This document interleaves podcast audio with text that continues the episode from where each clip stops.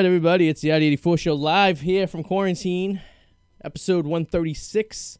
Uh, it is the uh, 17th of June. We have, as always, the Adam DeMellet to my lower left, uh, and Ryan Glover to my upper left, and uh, special guest tonight, uh, comedian. Are you from uh, Illinois? Correct? Yeah, I live in Chicagoland. Chicago. Peter That's right. Lipsey. How you doing tonight? Not bad. Happy to be here. Happy to be doing something uh, in front of people. It's been, you know, it's been nuts for three and a half months. Oh, it's been absolutely ridiculous. How's uh things out in uh Chi Town? As as crazy as it is the rest of the world? Uh, yeah, Chicago's great. I mean, you know, I've been to Boston, great town. Uh, people here are great, but uh, a lot of the comics, you know, like I said, they're going nuts. Uh, Yeah. there's nowhere to go. Wisconsin next door is open up. Okay. You know, uh, I was in Lake Geneva, which is like a downtown touristy area. Must have been 4,000 people there on Saturday, and not one wearing a mask, Yeah. shoulder to shoulder, in the bars drinking, which is great. Yeah. And in about 14 days, all hell's gonna break loose. But My- uh, I gave up on the mask. I surrendered the mask. I was the and asked Adam. I was the first one to be very scared about this whole situation. I started loading up on goods. I built a bunker in my basement. I bought are you uh Lysol in your yeah groceries? Lysol my groceries. Bought four months worth of baby formula. I uh, even put it in a safe, and uh, it was wow. trying to obtain illegal firearms because I thought shit was gonna go down. And then um, me and my wife went out to Boston on uh, Saturday. We uh, we enjoyed a nice day of going to the restaurant, sitting outside, and uh, we had I had the mask on for about the distance it took me to get from the car to the elevator to the parking garage. I looked around, see no one else was wearing a mask, and said, you know what, fuck it. My paranoia is over. I'm actually flying in two weeks down to Tennessee, so I am very uh, what, what could happen, right? I mean, it couldn't fuck me up any more than I am. So, you know, True. Yeah. I mean, chances are we've all come across it at some level. Yeah, oh I'm yeah. thinking, and uh, well, we'll just see. I guess. It's a I'm crapshoot. I'm pretty sure I had it, or I had I don't know, because it in December, January, I was feeling kind of achy, kind of fluey. I don't know. Who knows? Unless I take the antibody test, I'll never know. But I, I probably possibly could have had it. You know, I have a questionable lifestyle. I didn't think of what happened. Questionable lifestyle. Wow, that's redundant. We all have a questionable lifestyle. well, it all depends on what degree exactly. You know. that's right. That's right. How much you want to disclose is the question. Uh. Hmm. Uh, so Peter, have you done any? I know you said that you're getting your antsy to do some comedy. Uh, have you done any um, Zoom comedy, a Zoom stand up at all? You know what? I, I've been my buddy and I. Uh, we've been trying to do that, and the thing about Zoom comedy is, you know, getting everybody into one room at the same time. Like we were trying to do, like uh, you know, 55 and older communities because they have a they have a room there and they can Zoom it. But like this, you know, Yep. getting uh, 50 people, it's impossible. So not really. Yeah. um, we're, we're trying to get uh, go to southeast Wisconsin and uh, just do street jokes, an hour of street jokes, which I think people will love because he's been doing it 30 years. I've been doing it 30 years. No one wants to hear about politics, topical stuff, anything. Oh yeah. Just straight up street jokes. I think they go nuts. Finding the venue is hard. So Going to Wisconsin for people from Illinois is like us escaping to New Hampshire from people from Massachusetts. that's right. I mean, you know, we have words for each other, and uh, Yeah. It's great when it's open, right? Um, What's that? It's great when the other in the state of adjacent from you is Oh, open. yeah. It's like going to another Yeah, country. It's like going to Canada at 18, you know, and drinking up there. It's, it's wild. like, it's like going to Wisconsin, you zip in, zip out. You know. um, I actually did a Zoom. I did two Zoom stand-ups uh, a couple weeks ago with the Laughing Buddha Comedy Club out in, Bo- in uh, New York, and uh, Okay. very interesting. Um, I gotta tell you, like I the first one I did, I, I had the microphone stand set up. I you know I had the speakers on, so I didn't have the headphones. I like made it look like I was on stage. I tried to get in the, the Yeah. moment, while everyone else was just like us right now, with the microphone in front of us, just kind of staring into the computer. It sounds horrible. It It, was- just sounds horrible and awkward. Well, I, there's a delay, and then you can't work the crowd. It's tough. It's like you know, and it's tough to keep track of your time. Uh, I, it was very So awkward. was it the other was it the other comics that were in the pictures and you're doing it for them or was there an audience somewhere? So you could have both. So you could have, there was about ten comics that joined in, and then you could Right. give the link out to people, and Okay. the host would mute them all, and they would just. It was very weird because they were muted, so you didn't really. Right. You could just look at them laughing, but you can't be looking at your screen and looking at the cameras. It's very, it was very awkward. It, you know, you know, In a weird way, in a weird way, I think it would be better if there was a fake laugh track that played after every joke. It's kind of like watching a t- comedy show on television with no laugh track. It just feels weird. yes, Like even, Right. if, even if nobody would laugh at your joke, it'd make you feel better. I actually, You know, I watched uh, Joel Osteen, and you know how like he uh, tells a joke before like every uh, like, you know sermon. Yeah. So like I noticed like you know he tells his joke now, and there's no laugh track or anything like you know the audience and stuff. Everything Weird. like Weird. yeah, it's like I was like, oh, you're really not that funny. Like yeah. No, I actually, when I recorded my Zoom, I actually added a laugh track on top of it afterwards because it was just too awkward. I was just like, "It sounds like a good place for a laugh." It's weird that helps. It's bizarre to think that like hearing laughter makes you laugh. Yeah. But without it, it's creepy. It's like walking into a department store without any music. It's Yes, just very Yeah. creepy. It's like the original episodes of MASH that were funny. They didn't have laugh tracks, and after two years, I think they added a laugh track. So if you watch those first ones, the jokes are funny, the show's funny, but without the laugh, it's it's really bizarre. Yeah, it really Yeah, does. well, SNL is like that Yeah. too. It's really weird. It really adds a different element to uh, anything you, any comedy, I guess, for that matter. I don't know if it's a psychological thing, like, or like, or people need to feel like when you're at a, a comedy club and no one's laughing, even though it's funny, you feel you may be apprehensive to laugh because you don't want to be the only one laughing. But like, if everyone's laughing, you kind of feel like, ah, I could join in on this. You kind of loosen up a little bit, you know. I don't know. Maybe it's I've just- had I've had the no laughs, Hastings, Nebraska, Second Street Slammer, 295 people, this big airplane hangar. yeah, I was just starting out on the road. 35 minutes, I didn't bail. Headliner loved me. It, it was brutal. We've all had those shows, right? what, yo, For whatever reason, you can't get them going. Oh yeah, we, we yeah. I was hosting the show for about a year at this uh, Mexican restaurant in the, the town I work. Uh, I used to live in, and uh, the problem was I wanted a certain area of the restaurant that was kind of like very cut off, and people could just go over there, and it was more of an open mic than everything. But they wanted to be more of a production and a show, but they didn't want to shut down the rest of the bar at the same time. so it was like you had people sitting there eating their fajitas, and you had people that came. It was in a hotel, so you had people staying in the hotel as well and all of a sudden a comedy show pops up at 8.30 and it's like hello we're here to uh, entertain you and it's, it's a it's very uncomfortable for very very many reasons It was. I remember you. Tr- you tried to make that work, man, but it was like wedged Tried. in the corner by the bar, and like Yeah. there's lights there, but it was just it couldn't work. you, we needed an isolated space you need a space that's connected to the space but has its own little you know cove its own little element so people can go back and forth people can check it out but you're also not sitting there with like an old couple doing dick jokes um, Yeah. who's about Yeah. to go to a flight to hawaii the next morning and have no idea what they just wandered into you know yeah. Did You got to make you got to make everybody pay at least a buck yeah so they're vested. You it's know, true Sometimes these shows pop up in a hotel. And it's like, oh, there's comedy, and they're brutal because the guys are at the bar. They don't want to listen. Yep. But if you make everyone pay a buck, that was the downfall of comedy in the '80s. Everyone papered the room, and then bam, and in the '90s it was over. yeah If you make them give something of themselves, I think that'll help.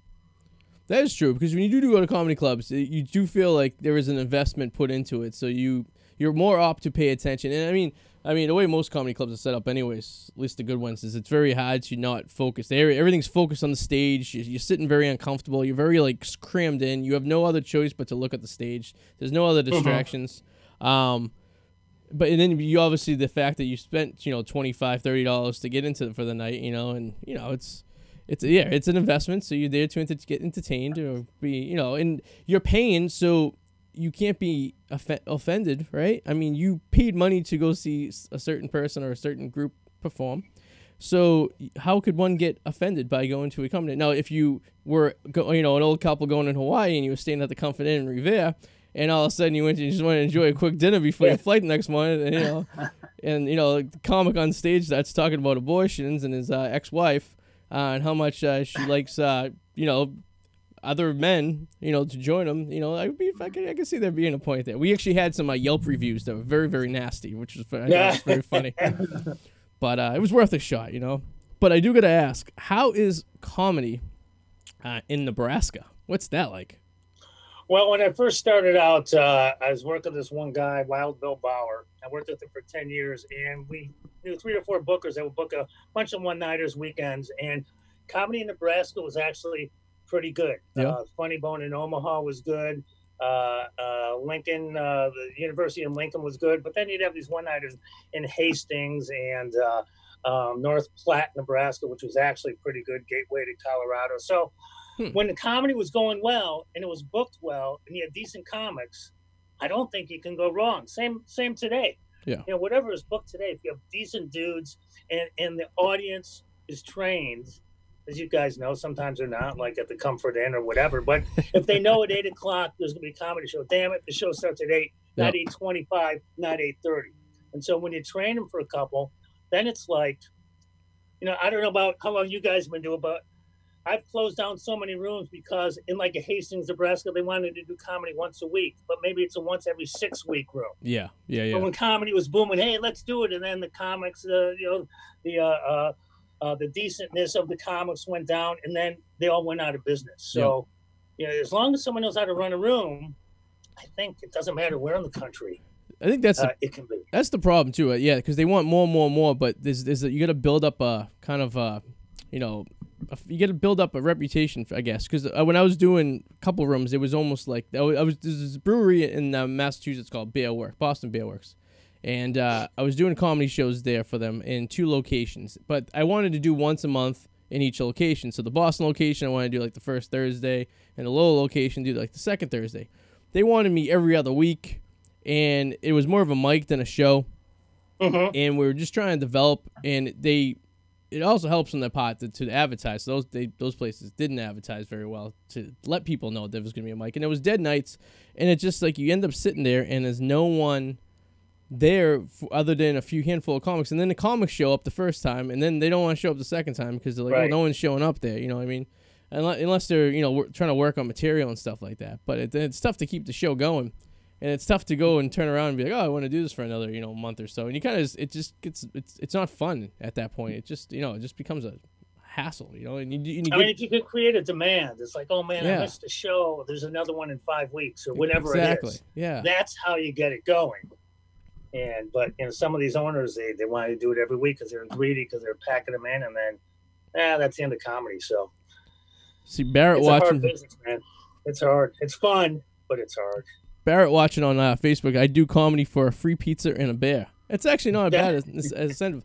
A lot of places I did shows for, I had an open tab, which actually worked out very nice because uh, you end up spending, you know, 30, 40 bucks sometimes when you, if you're up there and you're just hanging out the entire. You're there an hour and a half before the show. You're there like an hour Right. after just chit chatting, you know. And then you, if if you uh, like, I was running the show, so I was hosting, so I'm up and down, you know. So I'm there all night long. I can't leave, and um, you end up racking up a tab, and it's like if you could just you know do it for the free beer, you know. I do anything for free. I do anything for free drinks, you know, anything. I mean, anything. I mean, there's a short list of stuff I wouldn't do. So they would give you an open tab, and then whatever you drank, it was on that. Yeah, it was a brewer anyway. So as long as I was drinking Okay. draft beer, it was like, all right. It was just they just they kept the tab open. I tipped the girl at the end of the night, you know, and Nice. you know after a while it was great. And then it seemed like the we had two locations. We had a location that was very close to me, which was very Uber in distance, and there was a location that was very not so much of an Uber distance. So you had to make sure you drove. And that seemed to be the location they really, really wanted you to drink a lot. Like that was like you know it was the situation it was like I almost had to get a hotel on a Wednesday night in Lowell, and no one and no one wants to do that. Right. How long have you been doing uh, comedy for? Well, I started in '89. I uh, I used to live in Milwaukee. I worked at a radio station. Uh, lived in Chicago, Chicagoland, about 70 miles away. And after six months, I moved up there. This is a weird story. So I signed my lease on a Friday. Unbeknownst to anyone, the radio station I worked at was sold on a Saturday. We're all out of a job. Oh So I got 364 days left on the lease. So I got a bunch of jobs, one of which was at a bar. They had a comedy night. And after about a year, you know, I was bartender. I did it. Did open mics for a couple of years and uh, hit the road in 89, moved back to Chicago. Okay. Because uh, when you'd be traveling, you'd hit Chicago, then it's another 90 miles to Milwaukee, which sucked. Yeah. And then I, I just hit the road and, uh, you know, did it from 89 to 03 full time. And then I just do corporate gigs when I can get them since then. And uh, it's a blast. I, I love being a comic. You know, I try and write 50 jokes a week Okay. just for me to keep the chops going. And who knows when we're all going to hit the stage again. Yeah. So this this stuff is fun. Uh, I do this for 66 straight j- uh, days. I do a street joke and a, a two minute thing on Facebook. I just pop it out there just to just so I can be in front of something and uh, do a joke, do a couple of one liners, and uh, so it's it's fun. It, I I don't know what's going to happen, guys. I mean, I really don't know. when we're gonna be able to hit the stage again. Because I think stand-ups going to be the last thing that hits. It will. I mean, because especially in Massachusetts, the same bars aren't open until there's a vaccine, essentially, at this point. Right. So that could be whoever knows. And if there's, and basically, you know, at most comedy clubs, you- you're you're you're so sh- so stacked in. I mean, you're they pack you in. Yeah. Um, you're right. It might be. It's probably the last place it's going to open, and and I, I admire what you do because that's actually you got to stay fine tuned. So you're writing jokes every day. You're you're staying active. You're, you're keeping. It's like a car that just sits out in the, the driveway. Right. You got to start up every once in a while. You keep the gears lubricated and stuff. And even if it doesn't work, and who cares, you still because nothing's worse. I took about two years off, and then I went back on, and then the first you know five six shows was rough because there's a rhythm or routine you develop. You know, even if you're just going Right. once a week, twice a week, you have this rhythm, you have this mentality. You know that on this certain time you got to do this, you need to write this, you try this out. You, you have this show, you work this jokes, you know, and then you stop, and then you go back on, and it's like you're doing it all over again. It's like you know, But it kicked in for you after five. I was gonna say I can be off for a month or two, and then after three straight shows, damn it, it's back there. Yeah. So with you, two years off, you probably did five, and then all right, and then you're back in the It's rhythm because it doesn't take long. No. I don't think it's like riding a bike. get back into it. Yeah, and then you kind of look back on, you know, listen to some of your old stuff, watch some of your old stuff, and you you you you you're trying to fine tune that. You know, I think it's always fine tuned. I don't think any comic ever tells the same joke twice the exact same way, um, especially to, to different crowds, different ways. You you fine tune everything to make Right. sure you cater, you you customize your uh, your uh, your set to whoever's there. Mhm. You know, I mean. You're not gonna do explicit jokes when you're doing it at a senior. Well, maybe you are doing it at a senior home. Explicit jokes. Well, well, that's what you have to do. Like with corporate stuff and like private gigs, you know, you find out what you can and can't say, Yep. and you do ten minutes or five minutes on their industry. Then they think you're a god. Wow, he took the time. He uh, uh, he he did research on us, because I know the rest of my stuff's funny. It's that customized stuff. Yeah, That's what makes it fun and fresh for me.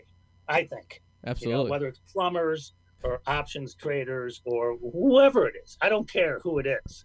Corporate You know, corporate stuff to me seems like the hottest. I mean, we have all been to corporate events at one time or another as like patrons, you know, and uh, you know, and every person running the event is trying to uh, somehow entertain all their you know employees and guests and Right. vendors in the show and stuff. And it's like I we had so I'll tell you as an example when I was running, I ran for uh, public office in my town a couple of years ago, and I thought it would be a great idea to bring comics in. So I had the connection with the comics, so we did it at the Comfort Inn. We had a function room. We had a nice setup. I mean, everything was nice. The way everything was laid out was nice. I didn't take into consideration the material. The co- and I'm always like, yeah, do whatever you want for material. no, that's the problem. Yeah, there was you want. a very mixed crowd of people there from all ages. From there was a child in there at one point, and uh, there was a comic that went up that I I, I didn't really know very well, but I knew the guy who brought him pretty good. And so I trusted him into, you know, I'm like, I, I gave him the heads up. I'm like, this is a political fundraiser. Uh, Adam, you were there. You remember this is like, you know, this is. Oh uh, yeah, is that, that was the one where Eric went off the rails and started playing air guitar with your sign? Yeah, it, it was a fundraiser that went very it went dark real quick. Luckily, by the time it got too bad, all the people that you know the who were there who weren't family or friends or had already left. Um, but it was uh, it was after that it was like you know maybe com- uh, comedy at a uh, you know at a, a fundraiser such as something as sensitive as a political campaign, which you really you know you, get a to tiptoe Mhm. around the issues.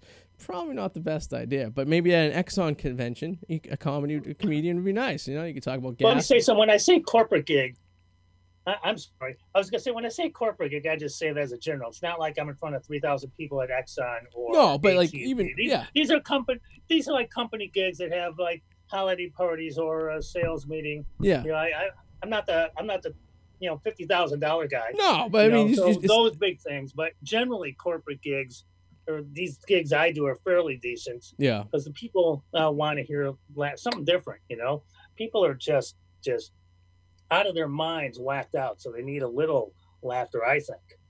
You know, I try to be a trickle up comic. I laugh, or I do a joke, they laugh, and have a good time. I mean, Yeah. that's all I can do. If they get it, great. If not, uh, you know, I'm sorry. Now, does it help to go on towards the end when more people are liquored up because they're more likely to laugh? You know, they always say that hey, the more you drink, the funnier they get. Not always the case. Uh, I did a sh- uh, Jokers in Oklahoma City years ago. They used to have uh, three shows Friday, three shows Saturday. Now you guys have done multiple shows and I, but you know, seven, ten, and midnight.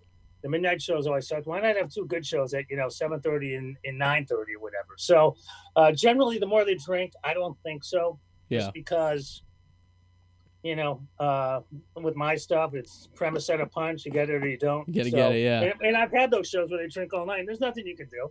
Yeah. We, we did a we had a com- uh, comedy uh yeah comedian come for our Christmas party at the restaurant that I bartend a couple nights a week uh, a few years ago, and uh, we got a guy who was up and coming pretty good. Um, uh, Kyle Plouffe in the Boston area at the time. This is like five six years ago, and then we brought this kid uh, Chris on Chris Timoney who used to do the radio show with us all the time when we used to we used to have a studio in downtown Boston and was on streaming online and everything. And this guy would pop in you know a couple times uh, three four times a year. So we brought him on. And uh, at that, everyone was drinking. It was an open bar. Everyone was hammered by the time the comics came on. The, the guy Chris ended up sleeping with one of the employees. It was at, at the Yeah. bathroom of the, the comedy pla- of the uh, it wasn't even a comedy place. It was that guy VA, a VF, VFW. Um, slept with some one of the, the servers in the bathroom. It was, well, I guess she wasn't really sleeping. I guess she just banged her at that point. But yeah, so anything's possible. So, um, so when you got into comedy, were you married or in a relationship at the time, or were you like No, so okay. um, you know, I was living in Milwaukee, and uh, let's see, I hit the road in '89. I, I met my wife in '95. I was full time till 03. So, you know, by the time 03 hits, I had a couple kids, and you want to watch your kids grow up. But until then, it was on the road, and she would travel with me. Oh, cool. So uh, from '89 to 03, it was a blast. And then the road, you know, the road after a while it gets taxing, and you want to do the show and go home right away. So, uh, yeah, I wasn't in a relationship the first, you know, many years. My first 10 years, I worked 48 weeks a year on the road, but that comedy's not around anymore, unfortunately. Yeah, You know, one nighters and clubs and all that stuff. So, it's awesome. It sounds Uh, sounds pretty cool. I mean, did you stay in any of the comedy condos that I if I heard Oh yeah, horror stories about? condos. First thing I learned in a comedy con, well, the comedy condo in a hotel. You know, for those, you know, check under the beds for pornos and the Bible for money, and underneath the bottom dresser drawer, there's a five-inch gap, and there's more pornos and, and reefer there and all that stuff. So, after ten years, I had a big old bag like this. Damn. My buddy Greg, who I know from high school, before I got married, I had to relinquish the bag, so I gave him a big bag of pornos and hustlers and all that stuff. And, That's and before obviously, online. there isn't that stuff anymore because it's all Oh, online. And, yeah. you know, I always felt weird about touching somebody else's porn. It's like I don't what they did Well- right before that went somewhere else. Like I don't want to touch it. Like I just don't. Right. well, I just put it in the bag. But yeah, no, I, I totally agree with you. And, and, the- and the crappier the hotel, uh, the closer the hotels are to airports, uh, the more chances you'll find that kind of stuff. Ah. Oh God. I know. I know, but the comedy condos are gross. And, Yeah. But you know what? You meet these guys you work with, and most of the times you, you get along with them. And those are the dudes on the road that, you know, years and years and years later. Oh yeah. So for me, the road was great, learning how to be a comic, but also meeting people that I still keep in touch with. Because the funniest guys in the country are people no one's really ever heard of. oh yeah. And um, so uh, yeah, the road was great. It's But after a while, you know, you guys travel, you yeah, know. it wears on you. What's that? It wears on you after a while. You know. You know, yeah, right. what, You know, like uh, I did a gig in, in Florida. I'd never been to Florida. Pete, it's Pensacola. It's Florida. The money was crap, but it's Florida. So Yeah. I'm like, all right, I'll go to Florida. You know, and you, you kind of get sucked in. But uh, What were the uh the the ladies like back in like the late '80s, early '90s for comics? Like, because I know like when the Dane Cook era came around, like in the mid 2000s, you know, early 2000s, it was like a thing where like all these girls like they were looking at him like a Hollywood celebrity essentially, you know. The, right. But you didn't really get that sensation with like the Seinfelds of the '90s and stuff like that. It, it was kind of like people. It was more of an adult crowd that en- like, enjoyed it. The girls weren't kind of, you know, throwing themselves. I was just curious. Right. What was it? Was it was it like that, or was it where there Well, you had some I mean, groupies listen, that would? you know, you know, you meet people once in a while on the road. But I worked with a lot of like uh, headliners that, and I knew they had girlfriends. I knew they were married, and waitresses and chicks from the show afterwards, and they'd all go home with them. I'm like, man, you know, it's just not me. I mean, you're lucky Yeah. enough to be with someone you want to be with, and then you know, just uh, for me, I, I I I didn't do that. But yeah, there were there were girls that would throw themselves uh, at all these guys. Oh, and, sure. Uh, it, it was crazy. I, I was doing a show at the Columbus Funny Bone. You want to hear a great story? So uh, it was uh, not the Backstreet Boys. Uh, New Kids on the Block were huge, Oh God. and in front of the club, a limousine came, and these four high schoolers from somewhere in Ohio They got all dressed up, got haircuts, and relatively looked like the new kids on the block. And then someone let the waitresses know before they say, "New kids on the block they're in the in the limo in the parking lot." And they'd all come out. They'd go in the limo for five, ten minutes and come out. I mean, these oh, guys Oh, wow. got laid for hours as the new kids on the block. It, it was one of the That's a coolest. great things I've idea. ever seen. It was a great idea. Great idea. Adam, how come we never done something like this? Uh, that's just a lot I of work, think anyone man. got hurt. that's a lot of work. Yeah, I remember reading about this. There was this guy in Ireland. I was just reading about this recently, who was dressing up as a leprechaun to have sex with tourists. Oh my god! Like all the American girls would be like, "Oh, a leprechaun!" He would get them drunk, and then like bring them back, and like he had like outfits and like he's six, and then like all these women now reporting being raped. Like he has like twenty Jesus. girls that he actually slept with. Oh my over gosh. the course of X amount of time, right? And now I'm wondering how many people he struck out with. Because think of the effort and work you'd have to put into that. He had Oh, different yeah. outfits. He had a whole like game plan, like of things he would do and things he would say. It sounds like a lot of work. It's a numbers game, right? It so I'm sure Yeah, right. very well overall. Jesus. True. So as a uh, as a Milwaukee guy, you a uh, baseball fan at all? Brewers? Your well, team? I'm a Cubs fan. I grew up Cubs, in okay. Chicago and I lived Okay. in Milwaukee because Gotcha, the radio okay. station was there. Oh, okay. I mean, yep, my, yep. my wife's from Wisconsin, so twice a year we have a Bears Packers situation. Okay. And uh, um, you know the Brewers. I mean, I root for the Brewers. Well, they're in the Cubs division now, but uh, Yeah. my old roommate used to be uh, uh, the sports writer for the Brewers for the Milwaukee Journal. So. Uh, yeah, Milwaukee's a good sports town. They have uh, international hockey. The Admirals, the Bucks are doing great, and uh, obviously the Packers. We'll see what happens with Rodgers this year. Yo. Um, you know, I mean, Rodgers is up against Brady. I think Brady Yeah. got the best of Rodgers over the years. Would you say? I think yeah. I, I I can't. I don't even know if Rodgers has even beaten Brady at all. Uh, probably not. I don't think they played a ton of times, but No, Yeah, but I, I, I think I think the one time he had a chance to beat him, and uh, let's see, click out of this real quick. We're down to the countdown. There we go. Uh, the one time the Brady, uh, I think Rodgers was on fire. He got injured that season. He ended up had to play in Brady, and uh, I think they only played each other maybe three times the most. I think, uh, if okay. that. But uh, yeah, I think Brady's got the best of him every single time. But um, and now I mean Brady's in the same division with Brees now, and then you have uh, um, who's that? You got Matt Ryan's in that division now too. So, I mean, your right. your It's gonna be Packers, interesting to see if they ever get football going. the the Bears. So the Bears is your Ugh. team. They uh, we, I, I went to the, I went to a Bears game last year in Chicago versus the. Saints. What would you think? What do you think of the stadium? It's like a spaceship. Oh, I was kind of insulted. I, I, Yeah, me I. I'm an architect major, and uh, I uh, I love the idea of Soldiers Field being restored and kind of keeping the the uh, the you know historical aspect of it. And then I, me and my wife were walking because my wife's a Saints fan, so we went out for the Saints and Bears, and we're walking into the stadium. I go, I go, you know, this is a historical, you know, stadium. This is a very Right. you know monumental part of the NFL, and it looks like a goddamn UFO fucking landed on the stadium. They landed and blew a into the thing. in the goddamn stadium. I, I just was looking around and I go, I, I just can't comprehend. And I understand that Chicago's very, you know, architectural influenced city and, uh, you know, they're a pioneer on the skyscraper and all, all Right. things like that. But there's a sense of historic and there's a sense of modern and there's a way to do it right. I don't think they did it right at Soldier I don't Field, to think they did it right. You know, I think it used to hold 108,000. So when you're going into the Soldier Field, where the spaceship part is, you can see where the the old seats are, where no one can sit. Okay. There's another like 20,000 seats in that end, Yeah. and yeah, I agree with you. It just looks horrible. I mean, the environment, people in And the Chicago. Weren't too great last year either.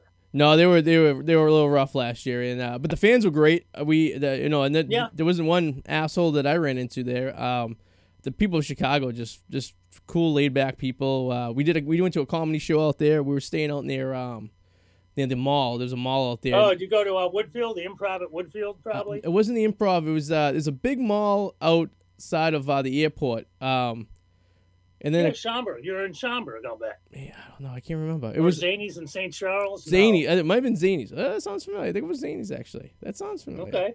Um, we went to a we, we did the, the tourist thing during the day. Then me and my wife went to a comedy show Saturday night. Had a great time. Had a few drinks. Enjoyed ourselves. You know, it was uh, it was not a bad time it- in it's- Chicago. It's a fun town. Let me ask you, did you have pizza at all? So the first time I was I was in Chicago three times. Uh, the first time I went to Chicago, I went to a White Sox game, and then we went back and had some pizza downtown. It was good. I actually really like deep crust. Um, You like the deep dish? I do. I think the deep dish pizza is my thing. I like the Uno's type stuff and everything, but Yeah, right. Good stuff. it's, it's fucking the food. The food's good in Chicago too. I Your mean, Domino's, yeah. But um, so at baseball, Adam, you were brought up a great point, and uh, we'll probably go into a little bit in the next segment. But uh, you were talking about how you think that uh, these these these prima donna baseball players, um, and they're holding out on uh, playing. I don't know. I, I thought some news came in today. They're out playing. I'm not. I didn't hear the whole thing. Is but- that what it is now? It keeps flip flopping every day. Yeah. But, uh, last I 60 heard it, they're not. But it looks worse games they're now. gonna play. 60 It games. looks even worse now that like these like basketball has said like bas- basketball is coming back, but they said, hey, if you don't want to play, you're not going to be penalized, right? Yeah. Why didn't baseball just do that? Like, Mhm. And they and they didn't. But if they're not going to play, my thing is I can't wait to see. In order to make up for lost revenue, and even when they come back, attendance is going to be so low. Oh, yeah. So, like, I'm curious to see what some of these owners are going to try to do to get people to, you know, to pay money to pay the bills. Like, they're going to have like carnivals there. They're going to have like dog shows in the stadium. They're going to have like the weirdest, dumbest shit. More concerts, like in every stadium all across the U.S. I was reading something that was saying that uh, if they like actually like you know uh, don't play the entire season, that uh, some franchises and stuff they might actually like you know uh, have to eventually move or you know Yeah. sell. Oh yeah, yeah. Some of them can't take that hit. That's for sure. Some owners Yeah. don't even I- want to play because it's a loss for them. It's a financial uh, loss, I guess, because you don't. I think some minor league teams should have like a general guy from the audience pitch the fifth. I think that would be neat. Just bring actually someone out of the stands to pitch the fifth inning. See how that goes. I, I love minor league. That'd be awesome. I love minor league baseball. Uh, I, I did a thing back about 10 years ago where I went to go see every Major League Baseball park around the country, and I got that done. And uh, Oh, wow. me and my wife are just now we're bouncing every year. We go see some minor league games. We see like five new minor league teams a year. This year, obviously nothing because obviously there's no baseball. But uh, last year we traveled quite a bit. I actually got my Connecticut Tigers, which is a uh, you know, it's a one A uh, affiliate for the uh, of the, of the Detroit Tigers in uh, in Norwich, uh, Connecticut. So uh, they uh, I love the stadiums because of the gimmicks they have. Like everything's cheap there, and it's very entertaining. It's very family friendly. It's what baseball. It's what I remember like the Red Sox were like when they sucked like back in like when I was growing up, and like they would have these gimmicks and like giveaways when you went to the park and everything, and Mhm. free stuff and incentives to go to the park and. I think every team has done that at one point or another just to get people in there. But um, but then What was it? was this supposed to be the Paw Sox last season? Yeah, and I guess uh, so. The the Pawtucket Red Sox, who've been down, Pawtucket, the, the Pawtucket city of Pawtucket in, in Rhode Island, has uh, had baseball there since I believe 1923, and they've been, they're the AAA f- uh, affiliate of the Red Sox. But over the years, they've been other affiliates of different teams and whatnot. In the same stadium, it's a nice. I wouldn't say a nice stadium. It's a it's a cool oriented stadium in the middle of a neighborhood, like a lot of minor league parks are. Yep. It's Um, a dump though. it's a dump. It's a dump. Yeah, Yeah. The, the town didn't want to put up a new stadium, and they were going to move them to Providence, and Providence didn't want a stadium downtown, so Worcester stole them and moving now the Worcester Red Sox to, to uh, Worcester next season. This was supposed to be the last season down in Pawtucket. No one wants to be in Worcester, so No, and No. Pawtucket wasn't any better. I mean, the only perk of playing baseball in Rhode Island is that technically prostitution's legal in the strip clubs. I mean, that's the only like as, as long as you're indoors, no one's gonna bother you. So I mean, that was the only to be a young kid, 23 years old, and having Providence a stone's throw away. I mean, it's very hard not to spend your entire. That's right. Yeah. They're gonna be called the freaking Woo Sox, aren't they? Yeah. Oh, Blue Sox. And you know what, Oh. Peter? Do you know anything about Worcester, Massachusetts? Um, no, you know, I've, I've heard Worcester. It- Yeah. It's a, it's a suburb of Boston, right? It's what, 10 miles out? It's it's uh about 40 miles out. It's about an hour. Oh, It's in the center. It's the middle of the state. Um, Right. it's a shit. the only good thing to ever come out of Worcester was Joyner Lucas. That's. Worcester is uh, the epitome of a shithole. Um, it is is a s- Massachusetts has several shit shitholes. And Worcester is like the central. We call it the central shithole. It's the middle of the state. It's where all the shit from the rest of New England kind of orients and goes in. And they're doing like a, a revamping of it, we, a renaissance, if you will, of the town. Um, and I don't think they're gonna get anywhere. they have a really good art museum though. I went to go see the Da Vinci. Uh, like you know, they had like you know this uh painting like you know the Da Vinci it did and stuff and everything. Arguably he may not have did it, like you know, and stuff like Okay. that. But I went to go see that.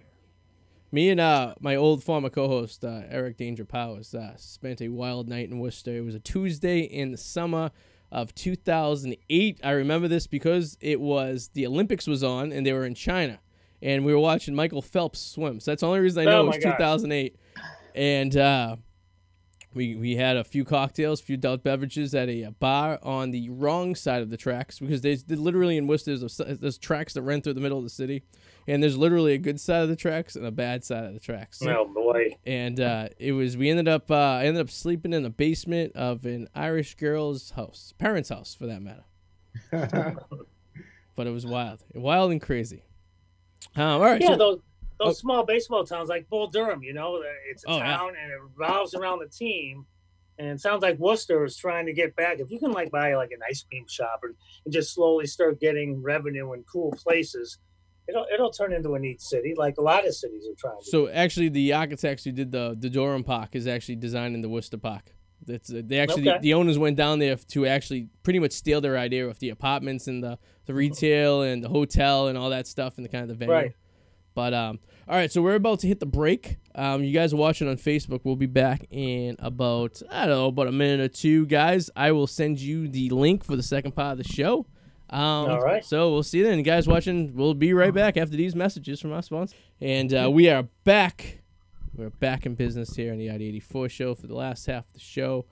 Wrapping up baseball. Um, Adam, would you like to add any more points about the how we, how you think this game is going to change when this is all said and done? 'Cause it's going to change. Um, It's, definitely, a huge blow. It's gonna, it's attendance is gonna take a hit, It- and you're not gonna have a uh, like a McGwire and a Sosa to bring it back either. unless Like, they bring during the steroids. Bring the steroids Yeah. back. There you go. You know, Yeah. let them do what they want to do. And as a uh, Cubs fan, you must have hated hitting seeing McGwire hit all those balls, but, you, but you had the Sosa. You know, Oh my God, So some. I mean, listen. I don't care what they were doing. It was. It was. It was like Jordan. You know, in Yeah. 92, 93, 94. It's one of those things. I don't know if we'll see again ever. But Sosa McGwire. I don't know if you watched the thing on ESPN. I saw part of it. It, it was unbelievable. Yeah. Sosa would hit two. McGwire would hit three. Then Sosa wouldn't hit anyone. McGwire would hit. And it was just back and forth. And they were huge. You saw the guns on those guys. And McGwire without steroids. looked like Popeye. You know, it's like It was an exciting time for baseball, man. Like you know, Barry Bonds, all those guys. You know, how, how what's the reason that Sosa has no affiliation anymore with the Cubs? Did something happen? Well, well what had happened He was I weird. think, uh, he, he, He turned white. Yeah, he got white. What happened? it was weird. but then the last game of the season, it was so bad with the Cubs, he just uh, like didn't show up for the game and left after the locker room and, Oh, wow. and just said, "See ya." Yeah. So Ricketts, who owns the Cubs, you know, I think he gave Bartman a ring when they won the World Series. Oh jeez. solve that Just whole handing thing. them off like candy. Oh, he, he gave out 1,908 of them, which Wow. was the last time they won the World Series. Wow. That's pretty expensive, but for Sosa, I think Ricketts should bring him back as an ambassador. Yeah. It would be great. He's like the David Uh, Ortiz of the Red Sox. I mean, or you know, I mean, he's a guy that, I mean, the Cubs were, you know, weren't a great team back, and you know, they had, they were, they, they had, a, they had a struggle. There's a reason they had to win a World Series in 180 years, and then they get close in uh, 2003, and uh, you know that old debacle goes down, and Right. uh, you know, it's it's you, people people, the only the average baseball player remembered the Cubs at all during the, the early 2000s was because of Sammy Sosa. I mean, there, I mean, Right. it- it- the average baseball player would just know the names. They knew McGwire, they knew Sosa, they know Right. Bonds. You know, Yeah. they and. It, it- yeah, it's, it's just a shame that he had such an impact on that team, and he pretty much put the team back into public Back eye. on. Yeah, But 1984, Cubs were up 2-0 against the Padres. And then in the fifth game, someone told Lee Smith to throw a fastball down the middle of Steve Garvey. Are you kidding me? So we didn't get into the World Series there. 89 against the Giants. Will Clark, Mark Grace duo. Will Clark. Oh man. Remember him? I mean, they, Oh, yeah. they beat the Cubs like in five. And then in 03, I forget what happened. And then the Dodgers a couple. Yeah. So, but 84 is when the Cubs should have. And then in 03, oh, the Bartman game. And just mm-hmm. very Yeah. briefly, and this Oh, still yeah. bugs the crap out of me. There were 10 guys going for that baseball yeah, that Bartman hit. There were 10 guys going for it. yeah, yeah. And they killed this guy. And then game six and seven, You know, it was a Hernandez at short blew it, and then you Mm-hmm. had um, not not Kerry Wood, the other guy, uh, Mark Prior, gave up everything. So it wasn't Bartman. It's an easy thing to blame him. He has a ring now, so Well, the they red. blew up the they blew up the Bartman ball. By the way, I heard Very someone paid a million dollars to blow that thing up, but it's oh like my gosh! So the Red Sox and the Cubs are always I always thought the teams is the same parallel. They're always kind of like the National League and the in the, Yeah. the American League.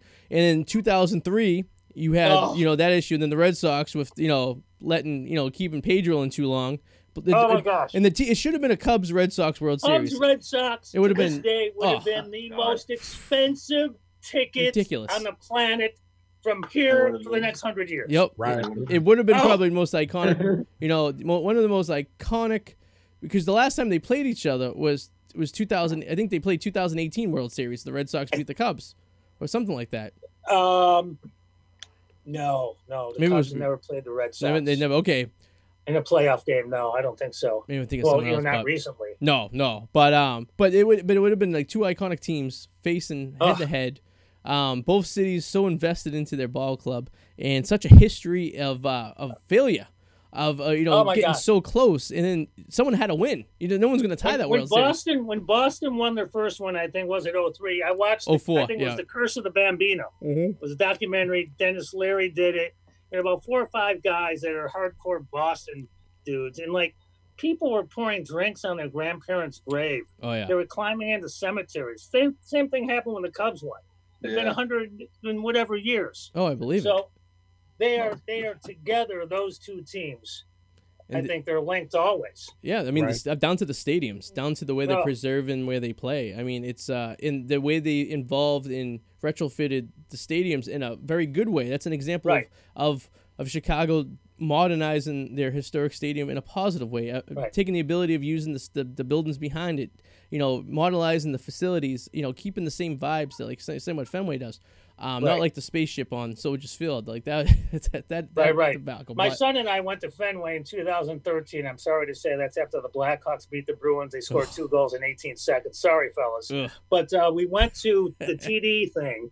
We wanted to get a Hawk thing, and the only thing they had was a Hawk Bruins 2013 Stanley Cup. But we went to Fenway, and it got rained out. But the the usher guy in center field, we had our Cub hats on, and we're just looking around in awe, like you would look at Wrigley. yeah. And the usher just nodded and goes, "Yeah, I know, fellas," because he knew Oh, yeah. Fenway and Wrigley. It was such a great park. I wish we could have watched the game. Yeah.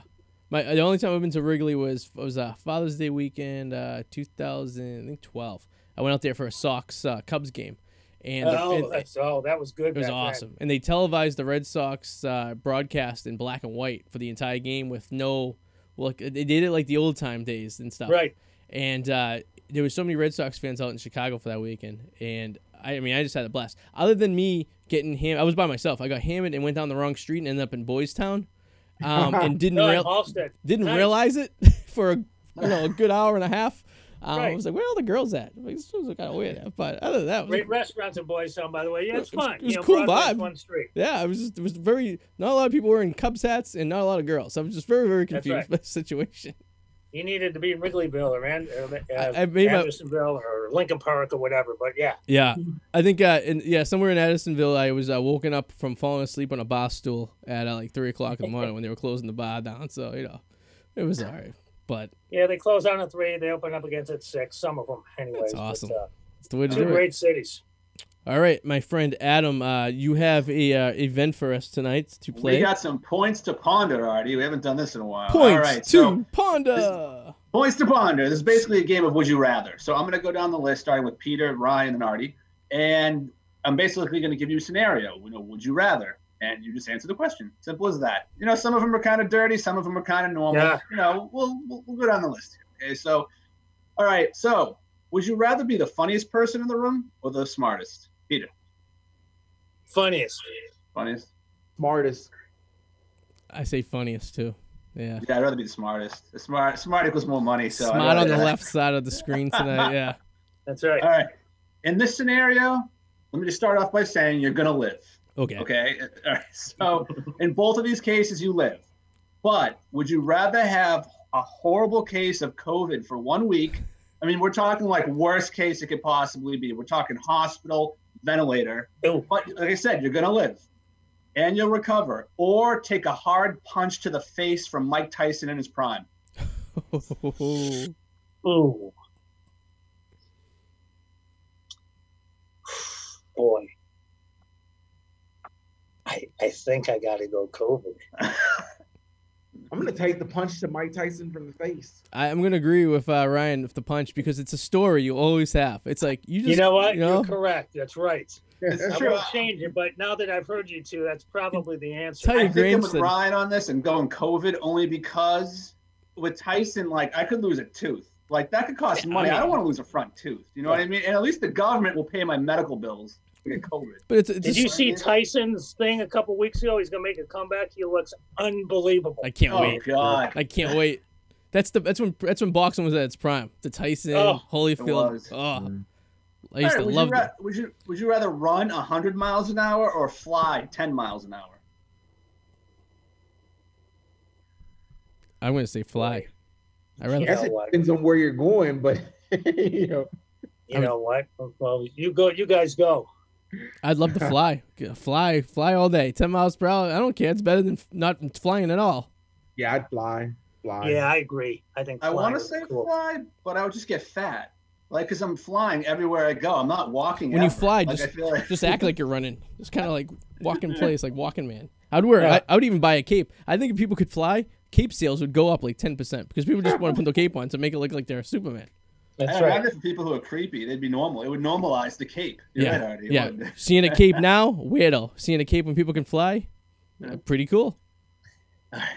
Would you rather shit yourself every time you told a lie, no matter how big or small the lie is, or have horrible breath the rest of your life that can't be hidden? Mints and gum don't work.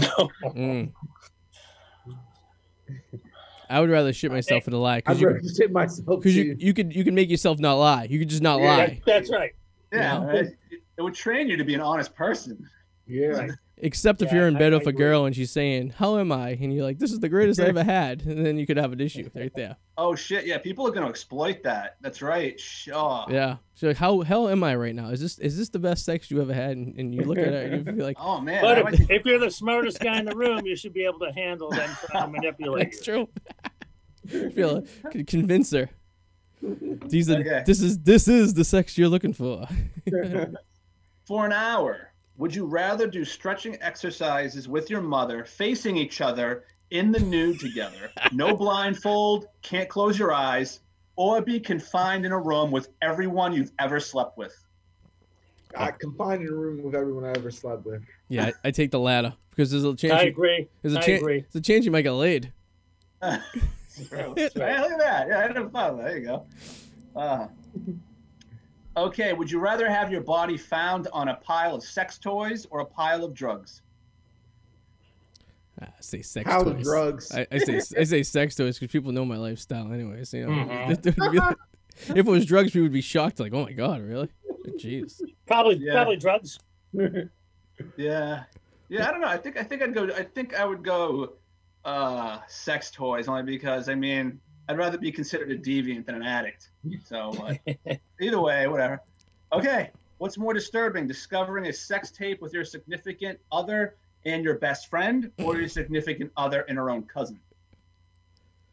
Uh, okay, is the cousin a boy or a girl? Should it matter? Yes. They're still cheating on you. It doesn't matter though. This is, this is a this is a, this is a Okay, we'll say uh we'll say it's a boy. Oh, Mm, Jesus. Best friend. I say cousin because you don't gotta see you gotta, you gotta look at your best friend all the time. You just it would be weird. Yeah, never related. Yeah. Yeah. I I rather the relationship because you know what you know who hasn't. Yeah, I man, I discovered um like my best friend, like his niece on Pornhub, like accidentally, man. Oh, Very, very awkward conversation. Oh That sounds god. very Did you uncomfortable. interview for one of your uh, YouTube videos? No, you, you No, I him- accidentally, I you him get the accidentally saw off- her on Pornhub. I hope we get the video off Pornhub though. It was it was horrible. Every once in a while, you wander through Pornhub, and all of a sudden, boop! How did I get here? I was searching. Uh, That's right. I was searching seeds to grow at Home Depot. How did I end up at the site? What does this link do? What's this going? All right, what's uh, what's more awkward, farting loudly in the bedroom during sex or burping while kissing? I say burping. Yeah, burping. I'd say farting. See, I would just blame it on the dog if I farted during sex. I'd be like, "Oh my god, little Tommy Brady, Yeah, what are you doing?" I would say, uh, I would say, I would say more awkward would be farting during sex. With belching would just be more gross while kissing. Yeah, I, Mhm. I'd say more. Yeah, I agree. Yeah, I mean the. I think fa- both would ruin the mood. yeah, it would definitely put a dimmer on the, in the, the, the- Yeah, it would definitely. Yeah, it would not be Ass sex. in the air. Especially if you're, if you're a 69 and you had an ass in your face. Like, Ah, No. oh, man. You need And one of those lastly, those shields they wear for COVID. You know, at the hospitals, those plastic shields. and and lastly, would you rather wear wet socks or wet underwear for a full day? oh, ooh, Wet socks. I like. I have wet socks all the time. Oh, I hate wet socks. I fucking hate yeah, wet socks. I agreed with the wet socks though, because wet underwear is so un- like just think Yeah, how sweaty you get. are- If you're sweaty with like underwear, like it's just very uncomfortable. The swashiness of the balls is just very un- Yeah. know, Uh, unbecoming of anyone. Cradling of the balls is not pleasant. Yes, you need to hear those. underwear. Yeah, yeah, those puppies out. You know, I can only imagine what a comedy, uh, a comedy condo was like with a bunch of men and was the sweat and the heat and the, the you know. Sweat and the heat, and the drinking and the food, and a chick once in a while. Yeah, and, and they didn't clean the rooms too well on the Monday before you got there I'm either. sure. so I'm sure they weren't exactly uh, Ritz Carlton hotels. that's right. Yeah, but that's our points to ponder for the week, guys. Points to Ponder. Woo! All right. Well, cool. And that uh, kind of brings us close to the end of the show as well. Um, we'll start with you, Pete. Anything you want to plug? You get any shows coming up or any corporate events? You know that you want. To... Uh, boy, you know, I'm working on about two or three, and uh, they're in the same boat. Uh, they can't get people going. Um, I hope to go. I did do this 55 and older uh, community. It was a 20th anniversary. I did six 30 minute shows in four hours, three dinner, then another three, and it was actually kind of interesting. Interesting. So that might be the way to go if they have these big community rooms. yeah. But other than that, I I, I have nothing lined up. You I know, I'm trying. I see on your Facebook you do like a. You said you're doing like a joke a day. Yeah, I've done it for 67 straight days. So I start off going, uh, this this uh, episode of Pete's Classic is sponsored by, and I do something like, who didn't flush a toilet? Then I do a little thing. Yep. And then sitting in for Johnny today, I have, uh, uh, you know, I have uh, Rodney Allen Rippy from commercial fame, and then Elizabeth, whoever it is. And then I do a one liner, then I do a regular street joke. Okay. And the street jokes are great. I mean, the good ones are really good. They're hard to find real good street jokes, though. And how would you find these if you were out there watching and you wanted to get entertained for free? No, just go to my Facebook, Peter Lipsey, and uh, my website's peterlipsey.com. And uh, yeah, there's uh, two and a half months worth of it. Nice. There you go. uh, It's enough fun. to keep you entertained. Because sometimes What's that? people, with all the negativity on Facebook these days, sometimes people just need a little, a little pick me up. You know, looking at a baby of like a picture of a baby or like a, like a sunset or a joke. You know, and that cheer you up a little bit. You guys see what comments are like when people go nuts, and that's why I don't do political stuff on my act. Why alienate half the crowd? It's true. You're Right. And uh, you know, people want to get away from that stuff for an hour and twenty minutes. Politics and the Catholic Church. Two things I don't like to talk about because it touches me home. That's right. Ryan, what are you uh, plugging this uh, week? Oh, uh, definitely go on the Packy and check out like uh, my recent article about uh, Casey Chrysler uh, hijacking uh, Mr. Cheeks of Lost Boyz and Lost Boyz Instagram page. And uh, very interesting story about how this scam artist is basically taking over Mr. Cheeks, the Lost Boyz Instagram page, and he's passing it off like you know as he's actually like Mr. Cheeks and has like photos of his granddaughter. It's like he's actually like a sociopath. So I'm trying to start a movement for people and stuff to spread awareness to that, to bring attention to that, and it's called uh, hashtag Go Make Them Go Live. So Ah. I actually want someone to hijack my Instagram page. So if there's anyone out there who wants to, I could use some excitement because it's kind of bland. It's pictures of my Lego set and pictures of my kids and my kid and my wife. It's a, it's a big extent of what on my Instagrams these days. Nothing too excited. Adam, uh, what are you plugging? My man. Well, uh, obviously, you can go to thepacky.com, check out my uh, movie related videos, and I'm on YouTube with uh, The Whirlwind Potato. The Whirlwind Potato. Of course, you can get me uh, subscribe to the Arty 84 show on YouTube, uh, Podbean, iTunes, and you can hear us on Spotify and everywhere podcasts are heard. Uh, and also, you can check out me and my wife and my son's page, The Wicked Explorers, on YouTube while we explore shit. We haven't been doing much exploring since we've been locked down, but uh, Mm. Hopefully, I saw you at the North End though. You were having a good time. man, we we so. did enjoy ourselves. We did we did get out of the house a little bit, but uh, my new addiction is now I have a Lego city in my basement that I've been developing, and it's been uh, pretty intense. So, you know, I, I, my adolescence is kicking. This is what you're losing. I'm losing my mind. I'm running out of things to do, but uh, I'm sure you all feel the pain. Yep. Uh, Peter, thank you very much for joining us tonight. Uh, and great for you. It's an hour early out there in Chicago, so uh, Yeah, can listen, still enjoy you some guys, sunlight. It was a pleasure talking with you. This is a lot of fun. This is like one of the nuggets, like as a comic, just just doing shit like this. just Yeah. shooting the breeze. This, I wish there was more stuff like this Well, man, stay in, that, that, that people did. stay in touch. We'll have you on again. Yeah, down the road, I would love it. Thank you so much. Awesome, awesome. Ryan, Adam, thank you guys.